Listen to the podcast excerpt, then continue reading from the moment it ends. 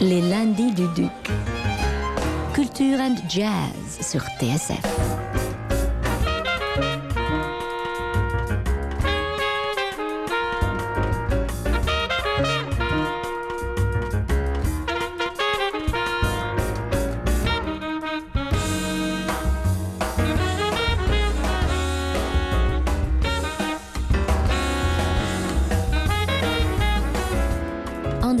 Du Duc des Lombards.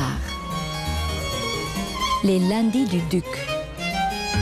Sébastien Vidal, Laurent Sapir. Je suis un baladin, un arlequin poli par la musique qui toute sa vie a promené sa carcasse et son saxo dans les coulisses du temps et de l'histoire. C'est ainsi qu'il parle de lui, car son histoire tient de la légende, urbaine, africaine, américaine et européenne. Celui qui s'est toujours senti trop noir ou pas assez noir a découvert que le panafricanisme existait bien, mais il l'a découvert dans la 125e rue en plein corps de Harlem. Celui qui a joué devant 300 000 personnes à Madison Square Garden, devenant ainsi le chaînon manquant entre l'Afrique et l'Occident, va souffler le 12 décembre ses 80 bougies. Et impossible de se dire que ce rire tonitruant va avoir 4 fois 20 ans. Lui qui est passé partout, dans tous les clubs, qui a immortalisé et brandi l'étendard des mélanges, de la tolérance et des métissages, toute sa vie qu'il nous raconte. Et bien dans cette œuvre poétique, politique et particulièrement tendre, le géant de l'afro-jazz s'est nourri d'Armstrong et de Sidney Bechet, mais aussi de Brel, d'Aznavour, de Brassens et de même Joe Dassin. Il a flashé sur la négritude, sur le Harlem Renaissance, mais aussi sur la gloire de mon père, de Marcel Pagnol. Et à contrario des enthousiasmes, il a également connu blessure et déception de ce que l'on appelle le panafricanisme. Bref, nous recevons un compagnon de route de TSF Jazz et un ami. Il publie Balade en Saxo aux éditions de l'Archipel. Bonsoir et bienvenue chez nous, monsieur Manu Dibango. Bonsoir, cher ami, c'est un plaisir. Hein, renouvelé à chaque fois. Oui, de temps en temps, quand même, on se raconte. Vous avez dit tout à l'heure le jazz est mort ou quoi. Moi, j'ai envie de dire le jazz est mort, vive le jazz. Tout simplement. Comme ça, on résume tout. Et on continue, quoi. Il se renouvelle tout le temps, c'est autre chose. Mais enfin, l'esprit, lui, il est toujours là. Et c'est ce qui est important, quoi.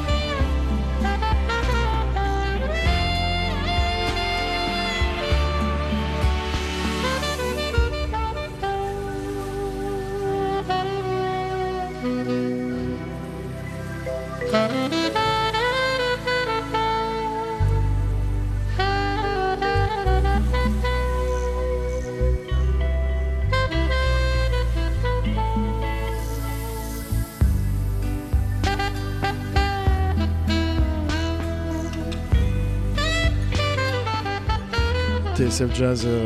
Balade en Saxo, c'est un livre paru aux éditions de l'Archipel, s'appelle Dans les coulisses de ma vie. C'est aussi un disque qui paraît en ce moment de Manu Dibango. On a le plaisir de le recevoir durant une heure. On va parler de cette autobiographie, la deuxième en ce qui vous concerne. Et on se faisait la réflexion en préparant cette émission avec Laurent Sapir. La première datait de 1989, ça s'appelait 3 kilos de café. On a l'impression d'une autobiographie volontairement beaucoup plus sensible, plus poétique, plus politique aussi, et plus engagée, mais beaucoup plus sensible. Ben, l'autre, c'est l'histoire brute. Et ici, c'est l'histoire avec des encoches, quoi. C'est-à-dire, on s'arrête à des endroits. C'est pas la même promenade. L'autre, autant, c'est bon. Jusqu'à la fin, ici on s'arrête, enfin, il y a une série de réflexions. Le livre d'ailleurs a été fait en collaboration de Gaston Kelman, celui qui est noir et qui n'aime pas le manioc là. Ouais. Bon, donc il se trouve qu'il a une façon de formuler les choses qui est différente, et cette formulation j'ai aimé dès que, enfin, c'est quelqu'un que je connais depuis longtemps. Mais il fallait trouver une occasion pour formuler certaines choses qui n'étaient peut-être pas dites dans l'autre. On n'a pas été au fond des choses dans l'autre livre, qui est chronologique, quoi. C'est-à-dire, c'est vraiment, Manu il est né là, bam, bam, bam, bam, bam, on s'arrête là, quoi. Il n'y a pas de commentaires et tout ça. On passe. Ici, il y a moins de naïveté, quoi. Oui, il y a plus de méditation aussi. Vous entrez dans, c'est quoi, c'est la quatrième vingtaine qui vous pousse à cette méditation, Manu? C'est pas Thaïs. J'y crois pas que vous allez avoir 80 ans. C'est pas la méditation de Thaïs, celle-là. Non, mais disons qu'on approfondit certaines choses. Et puis, je sais pas, on est plus mûr quand même d'une dizaine ou d'une quinzaine d'années, je sais plus combien de temps. Donc, on résume autre chose que... Bah, l'autre, il était en 89 déjà. Donc, de 89 à maintenant, beaucoup de choses se sont passées. Et la société évolue, la société est en pleine mutation. Ça vous fait réfléchir différemment quand même. On répond aussi à des questions, enfin vous répondez aussi à des questions qu'on vous a jamais posées, que les journalistes vous ont jamais posées. Le panafricanisme, oui, la politique. Parce que personne ne m'attendait non plus, ne pensait pas non plus à me poser ce genre de questions. Est-ce que c'était le moment de poser ces questions-là? Non, mais je crois que maintenant, c'est peut-être le moment de penser même africain. Le mot africain déjà. La notion d'être africain, quand tu réfléchis bien, c'est beaucoup plus une notion occidentale qu'une notion africaine. Du gars qui habite le continent ou des gars qui habitent le continent. Donc ça n'a jamais été précisé, ça. Il y a aussi un questionnement très fort sur votre identité, Manu, dans ce livre. Sur votre identité au Cameroun, votre identité en Côte d'Ivoire, votre identité au Congo, votre identité en France, en Europe, puis votre identité aux États-Unis. Ce qui est assez... Enfin, je vais pas dévoiler tout non, mais c'est justement l'idée du panafricanisme. Vous êtes en train de décortiquer ça, parce que l'identité en Côte d'Ivoire, l'identité au Cameroun, l'identité au Congo... tout ça, ça fait... Non, mais vous donnez l'impression, Manu, d'avoir été un peu déraciné. Oui, forcément. D'être permanent, déraciné permanent. Mais oui, je suis hybride, du coup. Mais c'est ça l'histoire. Alors, comment formuler ça? Il faut donner des exemples. Pourquoi tu es hybride? Là, là, là, là, là. Surtout quand il y a là, là, là, là, là, là. Je veux dire, dans le temps, quoi. Forcément, toi-même, tu te poses des questions. Hybride aussi sur le plan musical. Forcément. Ça doit réjaillir ou sortir d'une façon... Voilà, quand on fait de la musique, on colle à une certaine conception de la vie. Bon, c'est comme ça qu'elle sort. Alors il y en a qui disent c'est versatile avec un petit V. Moi je dis versatile avec un grand V. Voilà, mais il faut y arriver à un moment donné. Votre papa, il vous offre pas une sansa ou une kora, il vous offre un harmonica. C'est ça le début de la psychanalyse? Non, le début c'est l'harmonium. Ouais. Bon. Mon père, il est né au Cameroun déjà, et il est né pendant la colonisation allemande. Hein. Mon père est né en 1908, on était encore allemand. Son grand frère, il jouait l'harmonium dans les églises. Bon, quand moi je suis né, le premier instrument... L'harmonium, on rappelle, hein, c'est un clavier dans lequel on appuie pour faire du vent, on pompe pour faire du vent, et ça fait... le son arrive. Voilà, c'est un orgue, gamin, ça ressemble à l'harmonium, quoi. Ouais. C'est comme un orgamon, mais avec voilà, mécanique, quoi. Ouais. Modèle réduit, ouais, quoi, très réduit. Mais bon, quand tu es dans une maison où tu as ça, alors que, je ne sais pas, en Guinée, ils ont la sansa, la kora, tu peux naître... Ça dépend dans quelle maison tu es né, en fait. Moi, je suis né avec ça. En plus, je suis né avec Alléluia aussi. Parce que, bon, ils allaient à l'église, ils jouaient toujours à l'église. Et ma mère, elle conduisait, elle dirigeait la chorale. On est protestants du fait. Hein? Donc, voilà. Donc, j'aurais pu naître, effectivement, avec la chorale ou la sansa et tout ça. Eh ben non. Vous étiez déjà proche des États-Unis, Manu Dibango? Ben, tout ce qu'on chante dans les culture, églises protestantes. Ce sont des mêmes mélodies qu'aux États-Unis, sauf que eux, c'est en anglais, nous, c'est en Douala. La question, finalement, qui était dès le début de l'ouvrage, c'est, voilà, il y a l'Afrique, il y a l'harmonica, et il y a peut-être cette idée qui parcourt tout le livre, qui est que vous avez le sentiment, en tout cas, de ne jamais avoir été reconnu à votre juste valeur en Afrique. Vous n'avez jamais... Ah non, non, non, non. Et comment vous l'expliquez? Non, non, je suis très aimé en Afrique, justement. Tu vois, c'est ça le problème. Je peux aller n'importe où en Afrique. Mais en tout cas, quand vous parlez du Cameroun, quand vous parlez du... Ah non, Congo, le Cameroun, ce n'est pas une question de valeur, c'est une question d'incompréhension parce que c'est une question de timing. Entre le fait que nous n'avons que 60 ans, entre guillemets, d'indépendance, qu'on a énormément de problèmes à résoudre, ce n'est pas la culture qui vient en premier. Ah, contre 3000 ans d'Occident, vous mettez 60 ans, vous faites un peu la soustraction. Donc il y a déjà le fait que bon, la nation, elle est sur le papier. Hein? Donc, à partir du moment qu'elle est sur le papier, il faut alors la faire. Parce qu'elle n'est pas faite avec 200, 300 ethnies et tout ça. Et qu'on vous demande d'aller vite et vous ne pouvez pas aller. C'est pas PlayStation, quoi. Tu vois, on ne peut pas aller vite. Mais nous qui arrivons avant... Nous sommes en avance quelque part et on a tort d'être en avance parce que notre existence n'est pas prioritaire à ce moment-là. Ce qui est prioritaire, c'est de faire donc la nation, de faire le pays, de construire le pays, les infrastructures et tout ça. La culture, elle vient malheureusement, c'est la dernière roue, quoi. Mais quand tu as l'âge, toi, tu te dis aussi que tu as appris comme les autres, tu vas rentrer chez toi. Et qu'est-ce que tu vas faire chez toi? Ce que tu sais faire. Mais ce que tu sais faire, ce n'est pas l'heure. Voilà, c'est ça. C'est pas le bon timing. C'est pas le bon timing.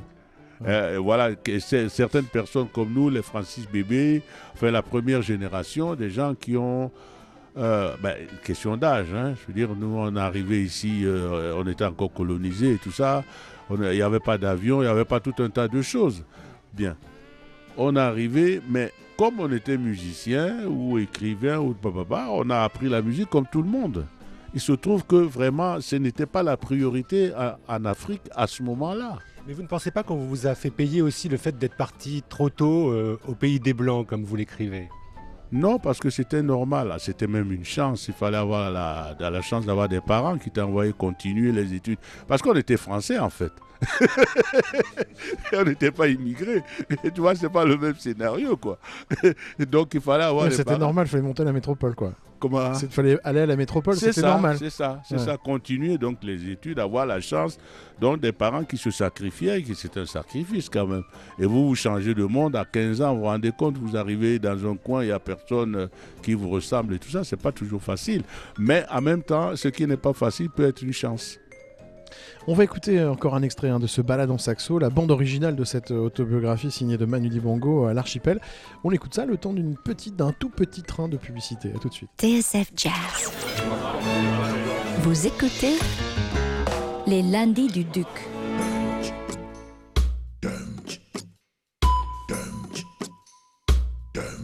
Amuna. Moussate au Maliba. Boussa, boussa. Busa Omadiba.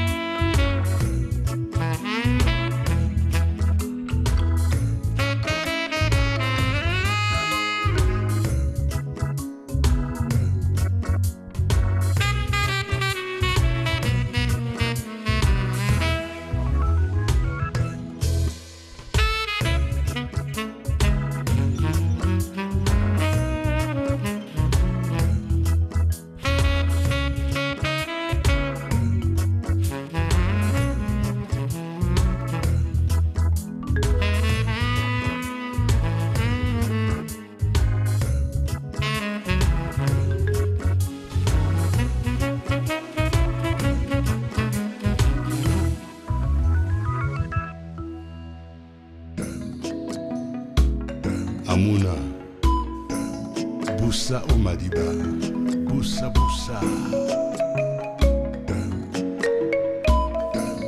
Busa Busa,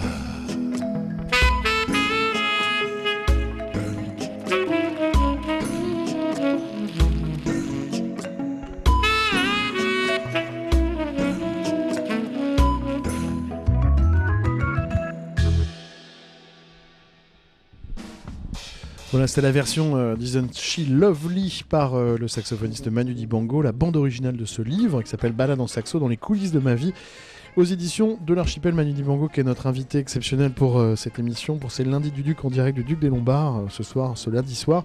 On a parlé de l'Afrique, mais moi je voudrais parler des États-Unis parce que ce que j'ai découvert dans ce livre, c'est que en fait l'endroit où vous êtes senti le mieux, où vous êtes senti le plus reconnu, le plus en phase avec vos idées et avec votre Afrique, eh bien c'est à Harlem, c'est ça, Manu Dibango? Oui, parce que c'était quand même un rêve, on rêvait d'y aller quand on jouait ici les uns et les autres, hein. Je veux dire, bon, beaucoup de musiciens ici rêvaient même d'être une fourmi pour aller voir. Il faut dire qu'il y a la création, la créativité, les gens qui créaient étaient encore en vie, en chair et en os. Donc pour les gens qui aiment cette musique, qui aiment l'environnement de cette musique, le rêve c'était d'y aller. Mais moi, j'y suis allé, évidemment, à travers une porte qui n'est pas courante. Je veux dire, être reconnu là-bas alors qu'on joue au quartier dans le Marais, bon, c'est quand même, ça n'arrive pas tout le temps, hein, et qu'on joue avec les accordéonistes le samedi soir. On passe rarement de l'underground à l'overground de cette façon-là. Je crois que la traversée n'est pas la même. Hein, c'est un drôle de voyage, quoi. Il ne se fait pas... couramment comme ça, comme d'autres ont pu partir, les Michel Colombier, les Michel Legrand, ils sont partis par Hollywood, machin et tout. Moi, je passe de la rue Vieille du Temple directement à l'Apollo. Alors, l'Apollo, c'est le temple de la musique, et tu rêves d'y aller déjà comme spectateur, et te voilà acteur.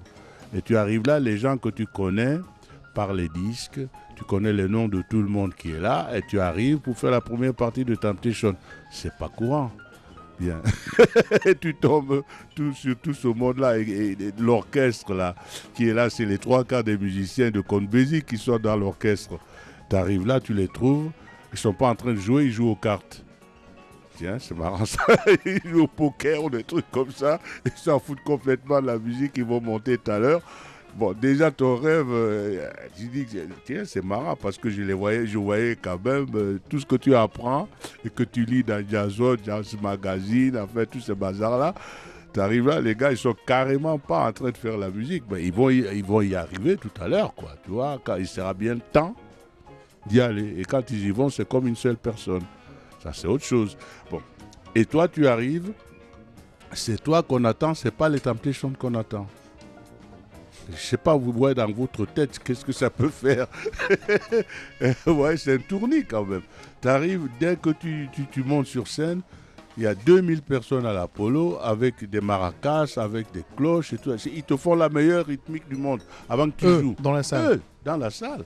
Ils ont, dès qu'ils entendent la ligne de basse, et d'ailleurs à propos de ligne de basse, j'étais avec George Benson cet été en Tunisie. Son bassiste, c'est la ligne de basse.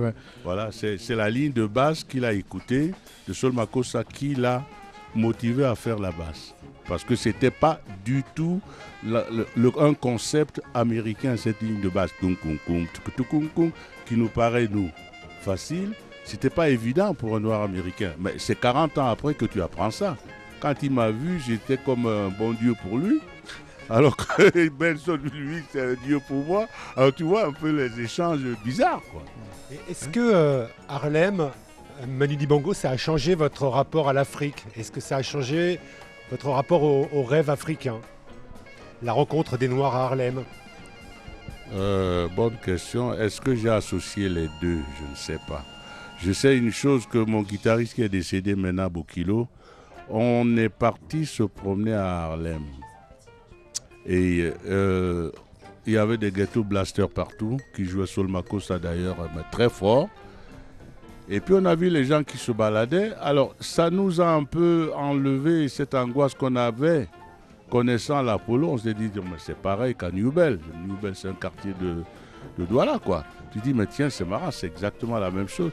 Donc quand on est parti jouer, on n'avait plus la même angoisse que ce qu'on avait appris d'occidental ici, de ce que c'était le jazz. Oui.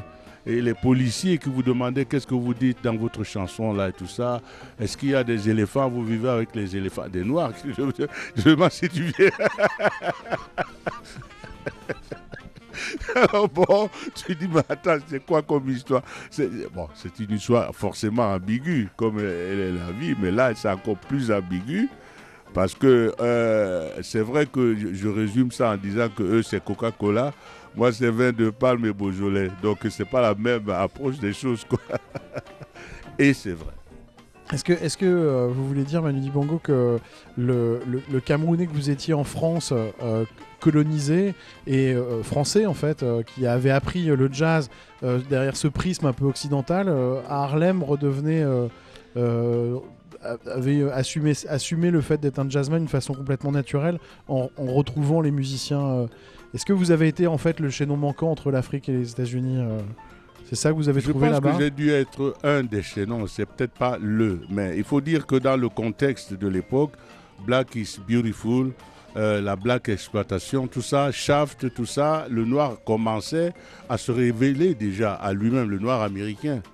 Il se révélait à lui-même, Racine et tout ça. C'est l'époque de ça.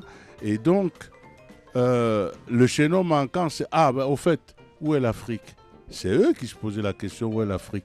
Alors, où est-ce qu'on va trouver cette Afrique? L'Afrique, c'était vous. Ben, on vient en France pour chercher des disques africains. On ne va pas en Afrique parce que l'Afrique, pour eux, c'est pas Tarzan non plus, tu vois. Mais bon, l'Afrique, c'est sûrement pas la musique traditionnelle africaine qu'ils cherchent.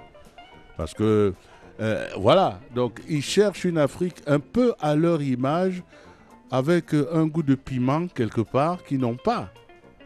Donc évidemment, il y a des cuivres là, il y a la voix, il y a la rythmique qui tourne, il y a une basse infernale qui tourne. Donc pour eux, c'est ça l'Afrique.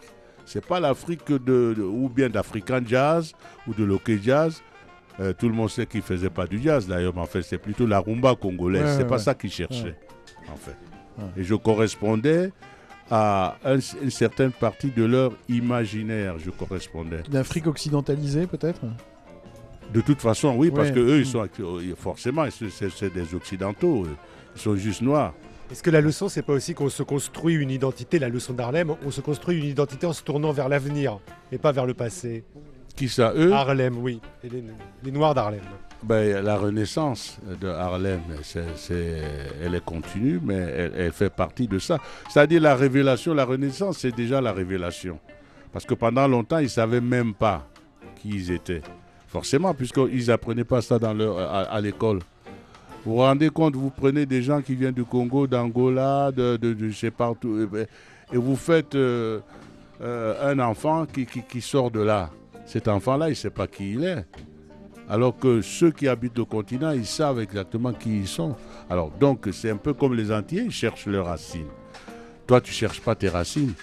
Mais une fois qu'eux, ils ont commencé à avoir la liberté d'être eux-mêmes, à faire des films, après Ciné Poitiers, il y a quand même une autre époque où maintenant les policiers, tout ce monde-là, on ne pensait pas qu'il y avait que les bonnes ou les serveurs et tout ça qui étaient noirs. Il n'y avait pas un noir qui réfléchissait chez eux. Et voilà qu'il est inspecteur, qu'il est détective et tout ça, et qu'il se tape du monde et tout ça. Ah, quand on voyait ça, du coup, eux-mêmes, ils ont commencé à se voir, les Superfly et tout ça. Hein? C'est cette époque-là. Voilà. Alors donc, après, ils cherchent alors le complément. Et moi, j'étais le complément. Je rebondis sur la question qu'a posée Laurent Sapir et je la précise. Est-ce que vous n'avez pas toujours conçu la musique tournée vers l'avenir plutôt que de la concevoir tournée vers le passé, et qu'aller aux États-Unis, c'était aussi fréquenter des gens qui ne la voyaient que comme ça?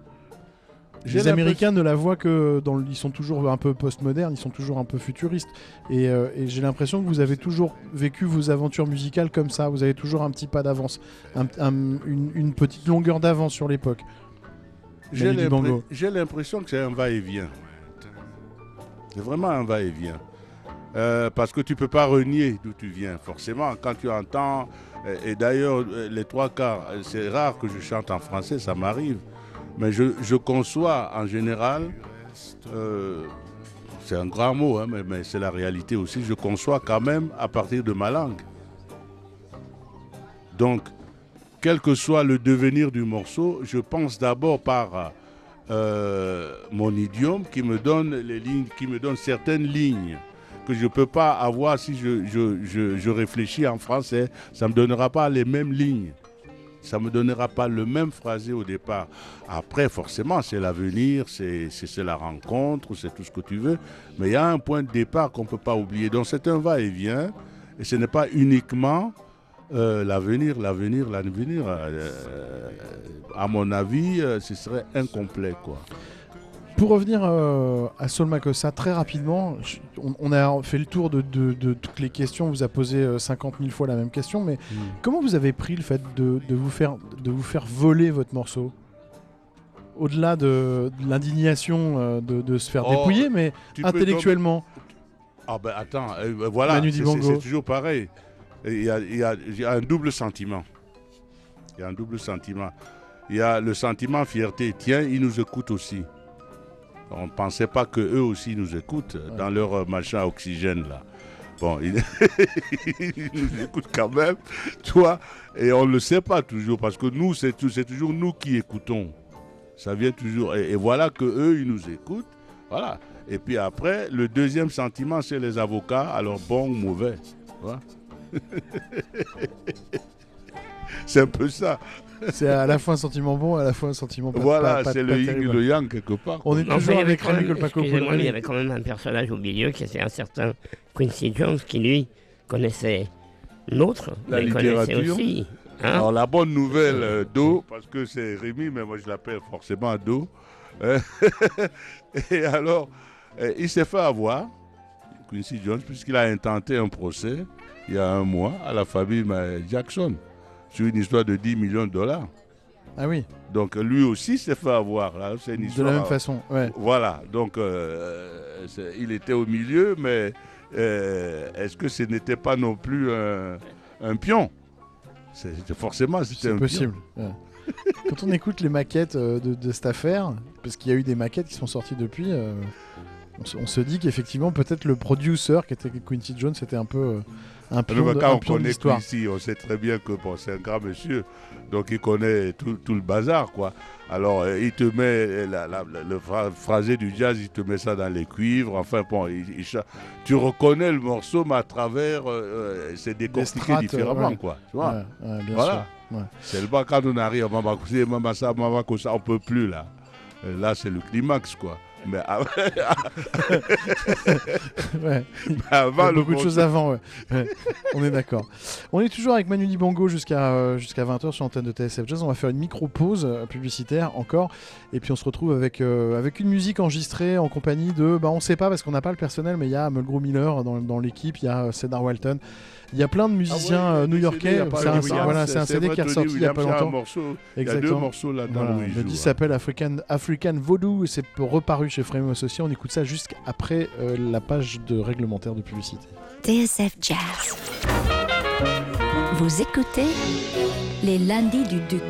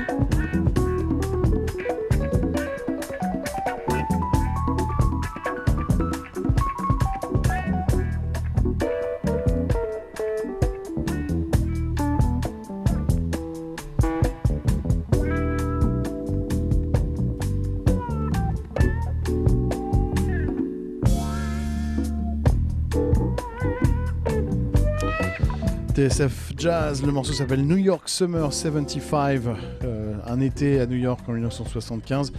Morceau enregistré à Nueva York en compagnie bien sûr sous la direction des arrangements de Manu Dibango, qui est toujours notre invité pour la sortie de ce livre qui s'appelle Manu Dibango Balade en Saxo dans les coulisses de ma vie, c'est paru chez l'Archipel. Il y a aussi un CD qu'on vous conseille chaleureusement. Manu, vous avez des souvenirs de ces séances? Oh que oui, on a fait ça. Ça avait l'air très bien hein, comme ambiance. On était bien.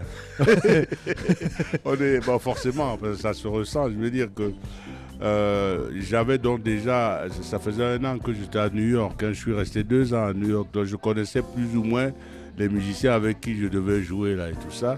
Mais quand même, quand on est arrivé au studio, j'ai amené la partition de ce morceau-là. Alors, Tony Williams s'est retourné, il avait un gros cigare. Il me dit, mais where you come from? Ah, je dis Cameroun. Where's that Cameroun? J'ai dit close to Nigeria. Ah, Lagos. Voilà. Voilà, il connaissait Fela. Et il avait déjà, voilà, ouais. Il connaissait Fela, mais il ne connaissait pas le Cameroun finalement, à côté de. Et ce type de musique, ça ressemble. Mais il y a une frontière. Au moment où il fait un solo, il est américain. Au moment où il joue la partition, il sait pas, il interprète un truc quoi. Donc, mais ce n'est pas pensé par un américain au départ la composition. Tu vois, c'est pour ça qu'il me demandait d'où je venais quoi. Vous avez pu jouer aussi avec Herbie Hancock, je crois, à la même période. Oui, même plus tard. D'ailleurs, on a fait 2 disques ici. On a fait un disque aux États-Unis avec. Je ne sais plus, Bill Laswell qui était producteur, qui venait de faire Pang Pang, Peng Peng, Peng Ting Peng. Voilà. Donc, et puis j'ai joué avec lui par la suite avec Portal dans une émission de télé, là, 25e heure. On a fait, à l'époque de la sortie du film Roundabout Midnight. Si vous allez sur Facebook, je ne sais pas quoi, là, sur le truc YouTube, YouTube, vous trouvez Roundabout Midnight avec tout ce monde-là. Manu, il y a un rendez-vous prochainement qui sera le 12 décembre. Oui. Vous avez rendez-vous avec vos 80 ans, mais pas que. Qu'est-ce qui va se passer le 12 décembre, Manu? Bon, il faut pas, on n'y est pas encore. Ouais, il faut déjà arriver. À mon avis. On ne sait jamais. Oui, mais bon. Mais bon, forcément, il y aura un peu. Un peu de champagne. On va fêter ça. Hein. On n'a pas. Ça arrive une fois dans la vie, mais quand ça arrive. Alors bon, il y a des manifestations, il y a des émissions, et puis mon pays. D'origine, donc le Cameroun va faire une journée Manu aussi, en dehors des radios, des télévisions que je vais faire. Voilà, c'est... Qu'est-ce que je peux vous dire, moi? Des concerts à Yaoundé, à Douala. Vous allez jouer à l'Olympia aussi, ce sera le 4 mars 2014. Ça sera plus tard, mais on fait d'abord ici, et puis ensuite on va au Cameroun après. Voilà. Et ça tombe avec l'anniversaire d'ailleurs de la réunification du Cameroun. Donc il y a tout un tas de trucs là. Voilà, donc il y aura la fête aussi bien à Paris, puisque je vis ici. Il y aura la fête au Cameroun aussi, puisque... Et il y aura probablement la fête au Togo aussi. Je dois aller au Togo, je dois aller au Nigeria. À New York aussi, je crois. New York, c'est au mois de mars.